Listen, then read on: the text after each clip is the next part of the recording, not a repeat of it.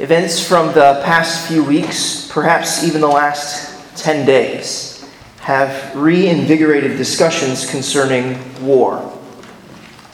People all around the world are asking Are we at war? What kind of war are we in? How do you win the war? Do you contain? Do you decimate, destroy, degrade, or even just disregard those who, perpetu- who, who perpetrate acts of violence? Now, I will not pretend that I have unassailable answers to these questions. They are difficult questions with complex answers. From my vantage point as a Christian pastor, I fear that sadly one of the more obvious realities is being missed. The world is at war. The world is at war, and, and I'm not talking about nation against nation ethnic group against ethnic group, ideology against ideology, or civilization against civilization. There is a more fundamental war occurring. A war from which all other wars in the world germinate. The world is at war with God. You see, the Bible teaches, Christianity recognizes that ever since Adam took the fruit from the tree of the knowledge of good and evil, mankind has been at war with God. Taking and eating that fruit was an act of rebellion and a declaration of war against God. God was the author of Adam's life, and as the author of his life, he had the right to express his good authority over Adam. God told Adam that he could eat from every tree in the garden of Eden except one the tree of the knowledge of good and evil.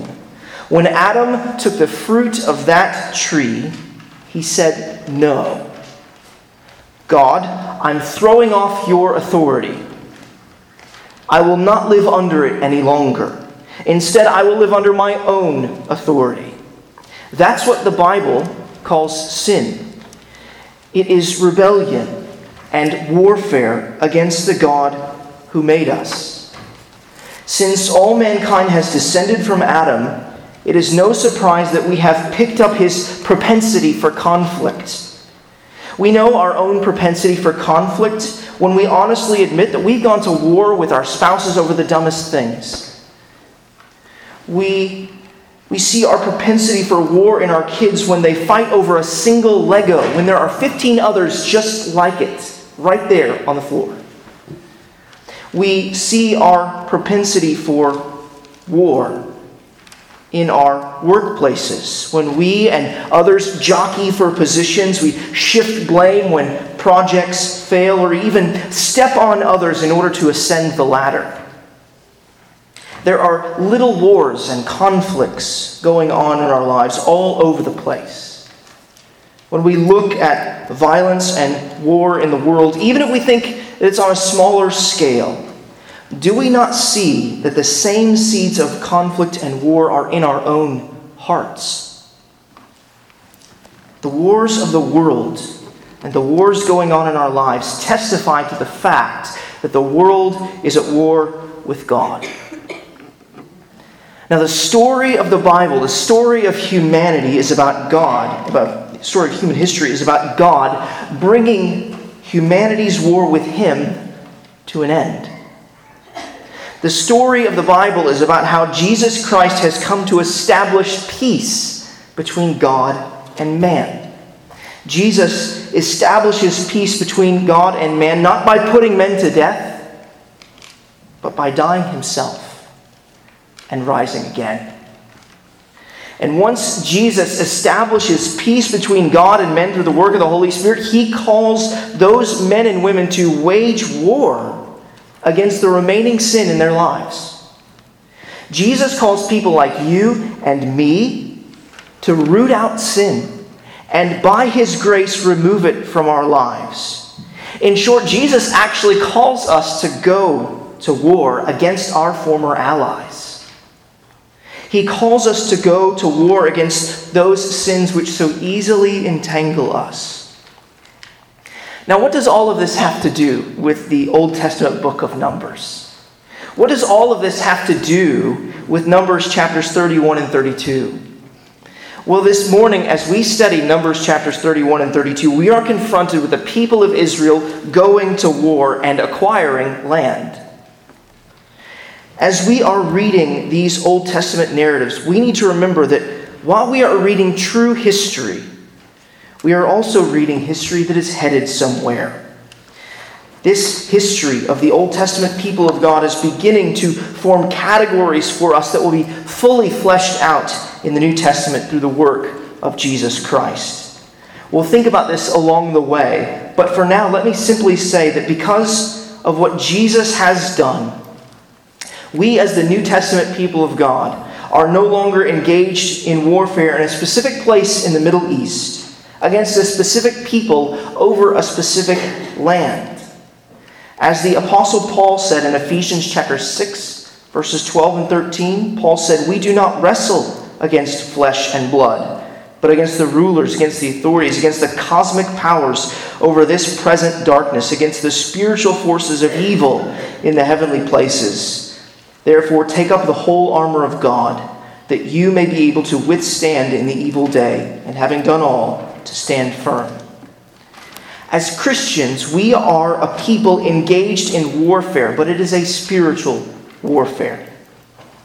By God's grace, it is no longer a warfare against God, but against our own indwelling sin, our own indwelling sinful desires, and against the evil one. These chapters, Numbers 31 and 32, teach us principles about how we, about how we are to fight this war in the strength of God.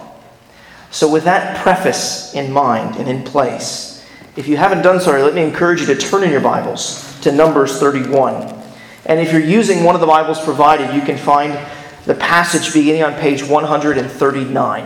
139. The book of Numbers, as you may know, is about God leading the people of Israel from Mount Sinai to the edge of the promised land of Canaan. In other words, God is leading the people he rescued and redeemed from slavery in Egypt to their new home in keeping with his promises to Abraham. He promised Abraham that he would make of him a great nation and that his offspring would have a land in which to dwell. The book of Numbers continues this story. This book, Numbers, fits within the larger book of the Bible.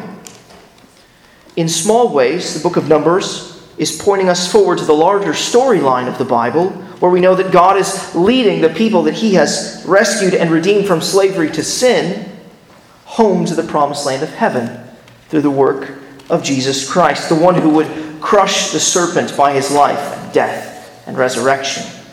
And this too was in keeping with God's word of promise back near the very beginning of the Bible in Genesis chapter 3. Now, so far in the book of Numbers, we've seen God lead the people of Israel to the edge of the promised land. But sadly, Israel refused to enter. They refused to cross the Jordan. And in an act of judgment and mercy, God told the people of Israel that everyone 20 years old and up would die in the wilderness over the next 40 years, while he raised up a new generation to receive his promises to enter the land. True to his word, 40 years have passed, and once again, the Lord led the new generation to the edge of the promised land. We've been here on the edge of the promised land in the book of Numbers, in the book of Numbers, uh, for several chapters now. And all of these chapters, in one way or another, have been preparing the people of Israel for entry into the promised land. Chapters 31 and 32, the chapters that we're looking at together this morning, also function as preparation. These chapters have significant challenges in them. They're about war and taking land. They reflect on past failures and include warnings. These events, the events of these chapters, are necessary preparation for when the Israelites enter into the promised land. When they do enter into the promised land, they will have to go to war in order to remove the people living in the land. What is more, they will have to remember the dangers they faced outside of the promised land, for they are taking their own sinful hearts with them as they go. The sense that we get concerning these chapters is that the unfolding plan of God is marching forward while the people of Israel are called to take a long and careful look back as we think about these chapters, we need to think about the war that we are in. And we need to think about where we have come from and where we are going. We don't live in the same era as the Old Testament saints, and no longer are we called to wage war against flesh and blood. Instead, the battle for us is against the sin that remains in our hearts and those things which might tempt us to veer off course and not enter the promised land of heaven. We're going to study these two chapters under two headings. First, be determined to root out sin, and second, be determined to make it home. Think you can find the outline provided in your bulletin. But those two points will form the outline of the rest of the sermon. So let's begin with our first point be determined to root out sin. And as we do, read Numbers 31, verses 1 to 12 with me. Numbers 31, verses 1 to 12. The Lord spoke to Moses, saying, Avenge the people of Israel on the Midianites. Afterward, you shall be gathered to your people. So Moses spoke to the people, saying, Arm men from among you for the war, that they may go against Midian to execute the Lord's vengeance on Midian. You shall send a thousand from each of the tribes of Israel to the war. So there were provided, out of the thousands of Israel, a thousand from each tribe, twelve thousand armed for war. And Moses sent them to the war, a thousand from each tribe, together with Phinehas the son of Eleazar the priest, with the vessels of the sanctuary and the trumpets for the alarm in his hand. They warred against Midian, as the Lord commanded Moses, and killed every male. They killed the kings of Midian with the rest of their slain Evi, Rekem, Zur, Hur, and Reba, the five kings of Midian. And they also killed Balaam, the son of Beor, with the sword. And the people of Israel took captive the women of Midian and their little ones. And they took as plunder all their cattle, their flocks, and all their goods, all their cities and the places where they lived, and all their encampments they burned with fire, and took all the spoil and all the plunder, both of man and of beast. Then they brought the captives and the plunder and the spoil to Moses and to Eleazar the priest and to the congregation of the people of Israel at the camp on the plains of Moab by the Jordan at Jericho. Now, before we even get outside of verse 2, we are reminded of three separate sins. We're reminded of Israel's sin, of Midian's sin, and of Moses' sin. Let's begin with remembering Moses' sin, for this has been raised more than once in the last several chapters.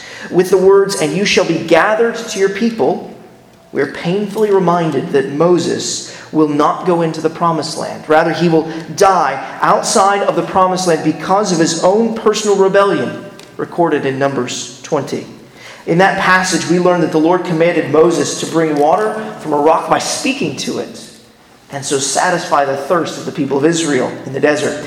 Moses did not speak to the rock in faith, instead, he struck the rock in unbelief. Listen to what we read in Numbers chapter 20, verse 12. And the Lord said to Moses and Aaron, Because you did not believe in me to uphold me as holy in the eyes of the people of Israel, therefore you shall not bring this assembly into the land that I have given them. Sadly, the reason that Moses did not enter into the promised land was the same reason that the older generation of Israel did not enter into the promised land unbelief. This repetitive reminder haunts the final chapters of the book of Numbers.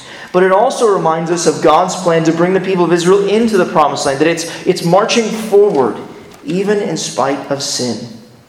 And this brings us to Israel's sin. In Numbers 25, the people of Israel committed sin against the Lord by fornicating with the women from Midian. These relationships between the men of Israel and the women of Midian led the people of Israel astray, and they began to worship Baal of Peor. In other words, their sin led them into more sin. Not only that, but it led to the death of the leaders of the people of Israel. A plague of the Lord's wrath swept through the camp of Israel and killed 24,000 people. The men of Israel were fully culpable and responsible for their sin. And what we learned in Numbers 25 was that the Lord also held the women of Midian responsible for their sin too. Listen to what uh, Numbers chapter 25, verses 16 through 18 says, And the Lord spoke to Moses, saying, Harass the Midianites and strike them down, for they have harassed you with their wiles, with which they beguiled you in the matter of Peor, and in the matter of Cosbi, the daughter of the chief of Midian, their sister, who was killed on the day of the plague on account of Peor. This is why verse 3 mentions the Lord's vengeance on Midian. The Lord's command in Numbers 25 to harass Midian is being acted out. It's being acted upon here in Numbers 31. Midian's sin is finding her out. Because God is holy and just, he must not allow sin to go unpunished. That is what we need to keep in mind as we keep reading. Read Numbers chapter 31, verses 13 to 20. Numbers 31, verses 13 to 20 now. Moses and Eleazar the priest and all the chiefs of the congregation went to meet them outside the camp. And Moses was angry with the officers of the army, the commanders of the thousands, and the commanders of hundreds who had come from service in the war. Moses said to them, Have you let all the women live? Behold, these, on Balaam's advice, caused the people of Israel to act treacherously against the Lord in the incident of Peor. And so the plague came among the congregation of the Lord. Now, therefore, kill every male among the little ones, and kill every woman who has known man by lying with him. But all the young girls who have not known man by lying with him, keep alive for yourselves. Encamp outside the camp seven days. Whoever of you has killed any person, whoever has touched any slain, purify yourselves and your captives on the third day and on the seventh day. You shall purify every garment, every article of skin, all work of goat's hair, and every article of wood. Now, these verses present several challenges to our 21st century ears. They are verses that many people turn to in order to raise objections against Christianity in the Bible. We need to remember that our 21st sensibilities do not allow us to sit in judgment upon God's Word. Rather, God's word sits in judgment upon us. We, we may not come to the text thinking that we know better or have a better ethic, or else we will find ourselves guilty of a kind of chronological snobbery. I, I mentioned that as we keep reading, we need to keep in mind that Midian's sin was finding her out. And that's because God is holy and he must punish sin. That is why Moses is so fiercely angry with the officers of the army in verse 14. Of all people, Phinehas should have known better than to preserve the women of Midian. They were the ones who were primarily guilty of seducing the weak willed men of Israel. The people of Israel were in danger. These women led them to act treacherously against the Lord, as verse 16 put it. Rather than harassing Midian by preserving the women, the people of Israel were in danger of falling under their wiles once again and being led astray. In other words, they were opening themselves up to the same temptation that they had faced in Numbers 25 the seduction of the Midianite women. In addition, by preserving the women, the people of Israel were disregarding the Lord's commands to punish the guilty. The reason that Moses preserves and spares the lives of the young virgin girls is because they were innocent in the matter of Peor. They would likely take up positions of, of servants within Israel. Often, in, in an ancient war like this, all of the women would have been killed regardless of age. But here, Moses shows mercy upon the innocent and upon the most vulnerable. And what do we learn from all of this? We learn that the Lord punishes sin. We see that in the reminders of Moses' sin, Israel's sin, and Midian's sin. We also learn that the Lord punishes those who entice and tempt others to sin. Sin does not escape the Lord's judgment. Verses 21 through 24 even teach us that in the battle against sin, the people of Israel are to pursue purity.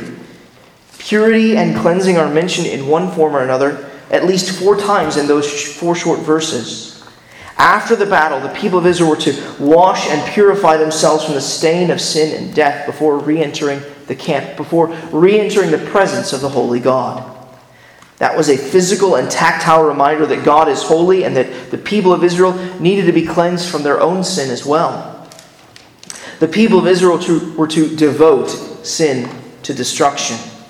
Even a portion of the plunder that the people of Israel received from battle was to be devoted back to the Lord.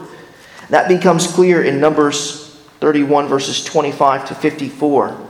The Lord carried out his vengeance and justice upon the people of Midian. And his justice was perfectly meted out, too. It was pointed at the Midianites who lived in Peor and who had specifically led Israel into sin. This warfare wasn't an ethnic cleansing, for later on in the Bible, we learn that there are still Midianites in other regions harassing the people of Israel.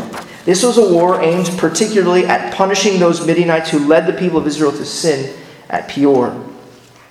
By the time we get down to verse 49, it's reported that the people of Israel were not missing a single man from battle. Every one of the 12,000 men who went out to battle came back alive and with their hands full of plunder. The amazing amount of plunder mentioned, the incredible protection recounted, and the outcome of the battle all show us that this was a battle that the Lord prosecuted through the people of Israel. No one but the Lord could produce such a just outcome to a just war, and it was a just war. For it was a war in which the Lord carried out his justice upon the sin of Midian. The Lord is fiercely opposed to sin in all of its forms and he is committed to seeing it rooted out. He is committed to seeing temptation removed. He is committed to seeing his people purified. And this would have been an important lesson for the people of Israel. And this is an important lesson for us. In all of this, we see something about God's character, something about our own character, and something about our need. Over and over again, I've been mentioning that God is holy and that He can't let sin go unpunished. As harrowing as these verses are, it is clear that God is carrying out His holy justice. He is perfect and righteous, and He cannot be in the presence of sin. Instead, He must punish sin, and He must because He is just. These verses also tell us something about our character. I don't know if you noticed this, but everyone in this passage is a sinner. From Moses to Israel to Midian, they have all sinned in some way or another. Moses will soon die because of his unbelief.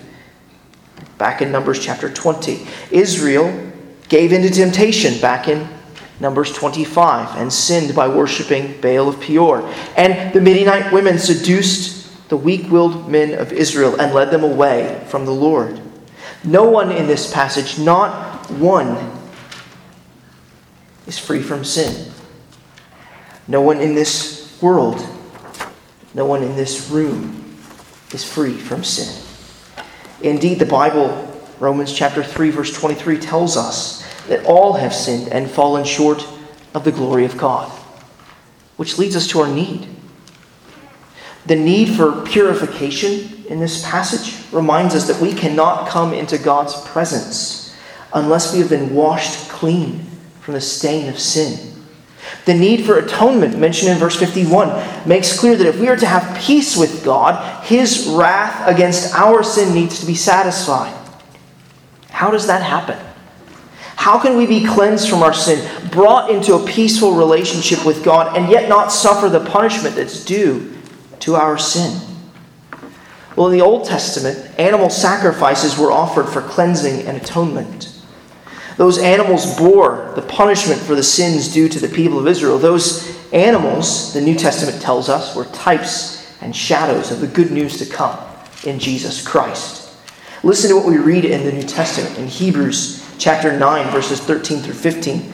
The author of Hebrews writes, for if the sprinkling of defiled persons with the blood of goats and bulls and with the ashes of a heifer sanctifies for the purification of the flesh, how much more will the blood of Christ, who through the eternal Spirit offered himself without blemish to God, purify our conscience from dead works to serve the living God? Therefore, he is the mediator of a new covenant, so that those who are called may receive the promise, eternal inheritance. Do you hear what, what the author of Hebrews is saying? He's saying that Jesus Christ was the eternal Son of God who became man. He lived the perfect life, the life without blemish, the life that we have not lived, the sinless life that you and I have not lived. And He died on the cross, shedding His blood. He died to purify us and cleanse us. He died bearing the punishment that our sins deserve so that God's justice against our sin would be satisfied. But He did not stay dead. For three days later, God raised Jesus from the dead, vindicating him and proving to us all that his life and death on behalf of repenting sinners was acceptable in God's sight. And now Jesus calls all of us, he calls you and me to turn from our sin and to trust in him. Jesus calls us to believe that he lived for us, the life that we have not lived. He calls us to believe that he died for us, taking the punishment that our sins deserve. He calls us to believe that he was raised from the grave on the third day so that we may receive the promised eternal inheritance, a home in heaven with him. He calls us to believe that we have been cleansed so that we can come into God's presence. Friend, if you're here this morning and you're not a believer and follower of Jesus, then I want to invite you to turn from your sins and place your faith in him today. And if you want to know more about what it means to trust in Jesus for your salvation, for your cleansing, for your welcome into God's home, then please talk with a friend or the family member that you came with this morning. Uh, find me at the door after the service. I'd love to talk to you about this good news of what Jesus has done, how he has atoned for our sins and met our need to be purified and brought us to God, brought our war with God to an end. To my brothers and sisters in Christ, let me say to you that you need to remember that while the war has been won through Christ's death and resurrection, the battle still rages on. As, as many Christians have said before, we live in an era that's something like the time in between D Day and V Day. The turning point in the war has come. The final outcome is sure but the devil and sin are still fighting hard and will continue to fight hard until the very end. All of this means that while we wait for the Lord Jesus to return in final victory, we need to keep pressing on in the battle against sin. We need to keep rooting out sin and removing it from our lives, just as Moses instructed the people of Israel to remove the women of Midian from their midst because they were a dangerous temptation. So we must not coddle sin and allow various temptations to remain in our lives. Jesus instructed his disciples to take radical action in their lives to cut off and cut out and openly confess their sin. Invite other brothers and sisters in Christ into your life. Honestly, humbly confess your struggles to them. Ask them, what do I need to do to root out sin, to cut off sin and to cut it out of my life for the glory of God. Ask them to help you be determined to root out sin. Sometimes we need to borrow the determination of another brother or sister in Christ in our lives in this fight. The sinful desires of the people of Israel had led to disastrous consequences for them and for the people of Midian, as we've just thought about. The desires of the past appear to creep back in as two tribes in Israel make a request to settle outside the promised land of Canaan. Not only do we need to be determined to root out sin, but we also need to be determined to make it safely home to heaven. And this leads us to our second point be determined to make it home. Be determined to make it home. And as we begin to consider this, read Numbers 32, verses 1 through 5. Numbers 32, verses 1 through 5. Now, the people of Reuben and the people of Gad had a very great number of livestock, and they saw the land of Jazer, the land of Gilead, and behold, the place was a place for livestock. So the people of Gad and the people of Reuben came and said to Moses and to Eleazar the priest and the chiefs of the congregation, Ataroth, Dibon, Jazer, Nimrah, Heshbon, Elealeh, Sebam, Nebo, and Beon. The land that the Lord struck down before the congregation of Israel is a land for livestock, and your servants have livestock. And they said, If we have found favor in your sight, let this land be given to your servants for a possession. Do not take us across the Jordan. You know, as we're reading these verses, very little uh, seems out of the ordinary until we come to the end. What's wrong with two tribes when the people of Israel recognizing they've stumbled upon a great place for livestock? What is wrong with that? Especially when they have a great number of livestock. What is wrong with that? Especially if through military might the people of Israel can possess the land. What's wrong with that is found in the last seven words of verse 5. Do not take us across the Jordan. The whole, the whole movement of the book of Numbers has been a description of Israel's journey from Mount Sinai with a purpose of crossing the Jordan. Crossing the Jordan River was the whole reason that the people of Israel had set out from Mount Sinai. Crossing the Jordan River was part of God's plan to keep his promises to Abraham. And now here are two tribes saying, you know what? This, this looks like a great place to settle down. We don't need to go across the Jordan. May we have this land.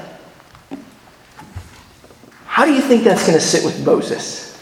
How do you think it's going to sit with Moses after he led the people of Israel for 40 years in the wilderness to lead them across the Jordan? 40 years in the wilderness because they refused to cross the Jordan the first time. I'll give you a hint. Not well. So let's read Moses' response. Take a look there in verse 6. We're going to read verses 6 to 15. But Moses said to the people of Gad and to the people of Reuben, Shall your brothers go to the war while you sit here? Why will you discourage the heart of the people of Israel from going over into the land that the Lord has given them? Your fathers did this when I sent them from Kadesh Barnea to see the land. For when they went up to the valley of Eshcol and saw the land, they discouraged the heart of the people of Israel from going into the land that the Lord had given them.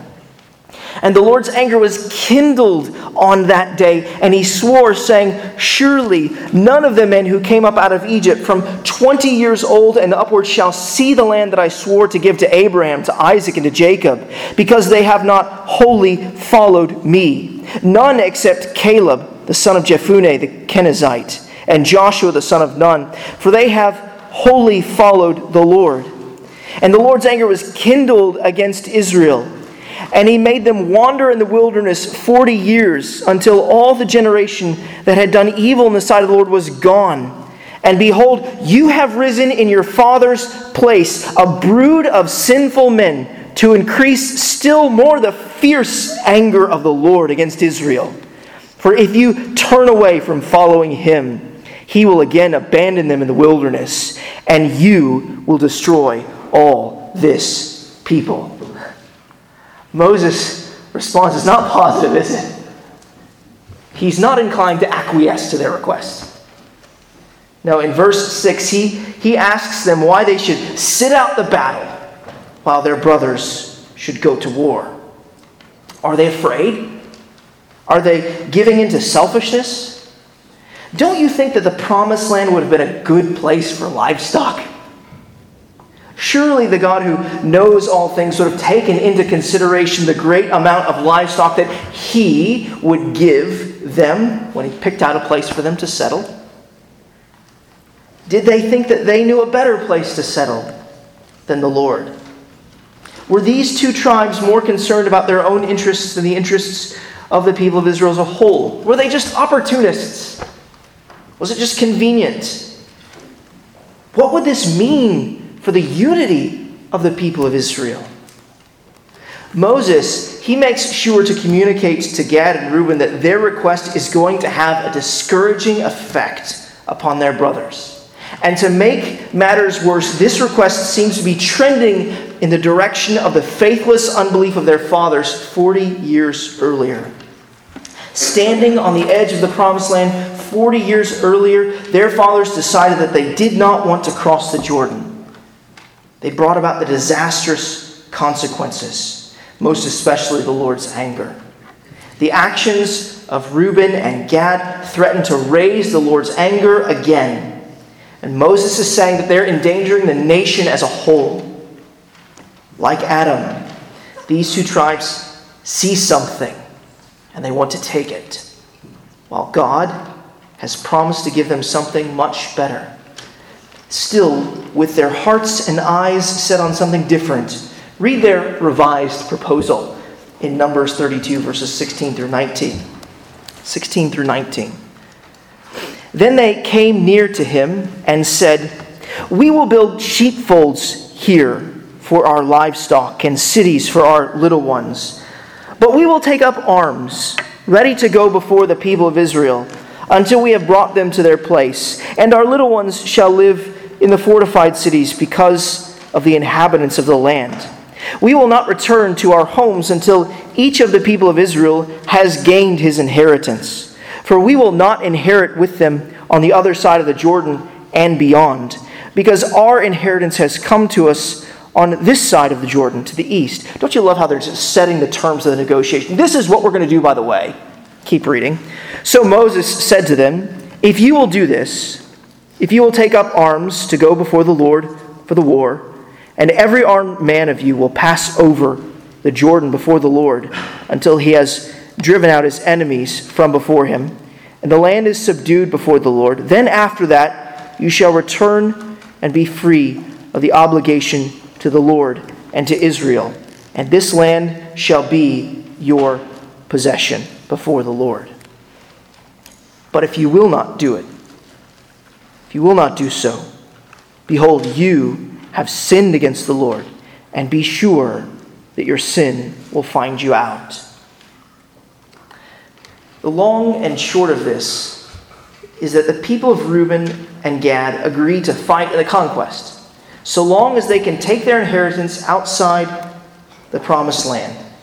In verses 20 to 24, we see that Moses consents to this request, but notice the warning there in verse 23.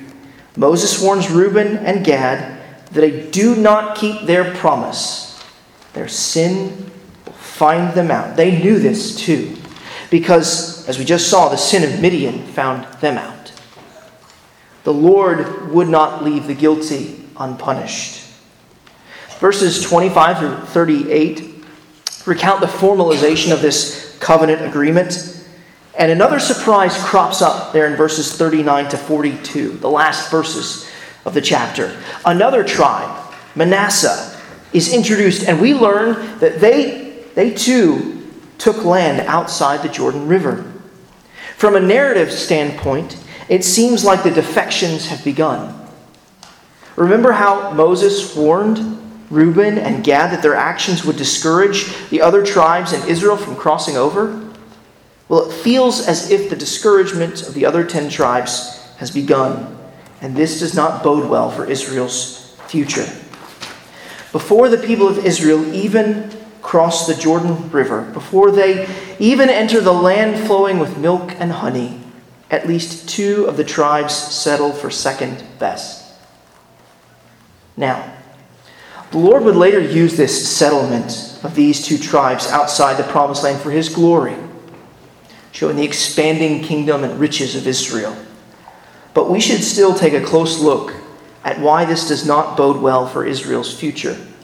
In verse 6, Moses points out what is motivating Reuben and Gad is convenience and comfort.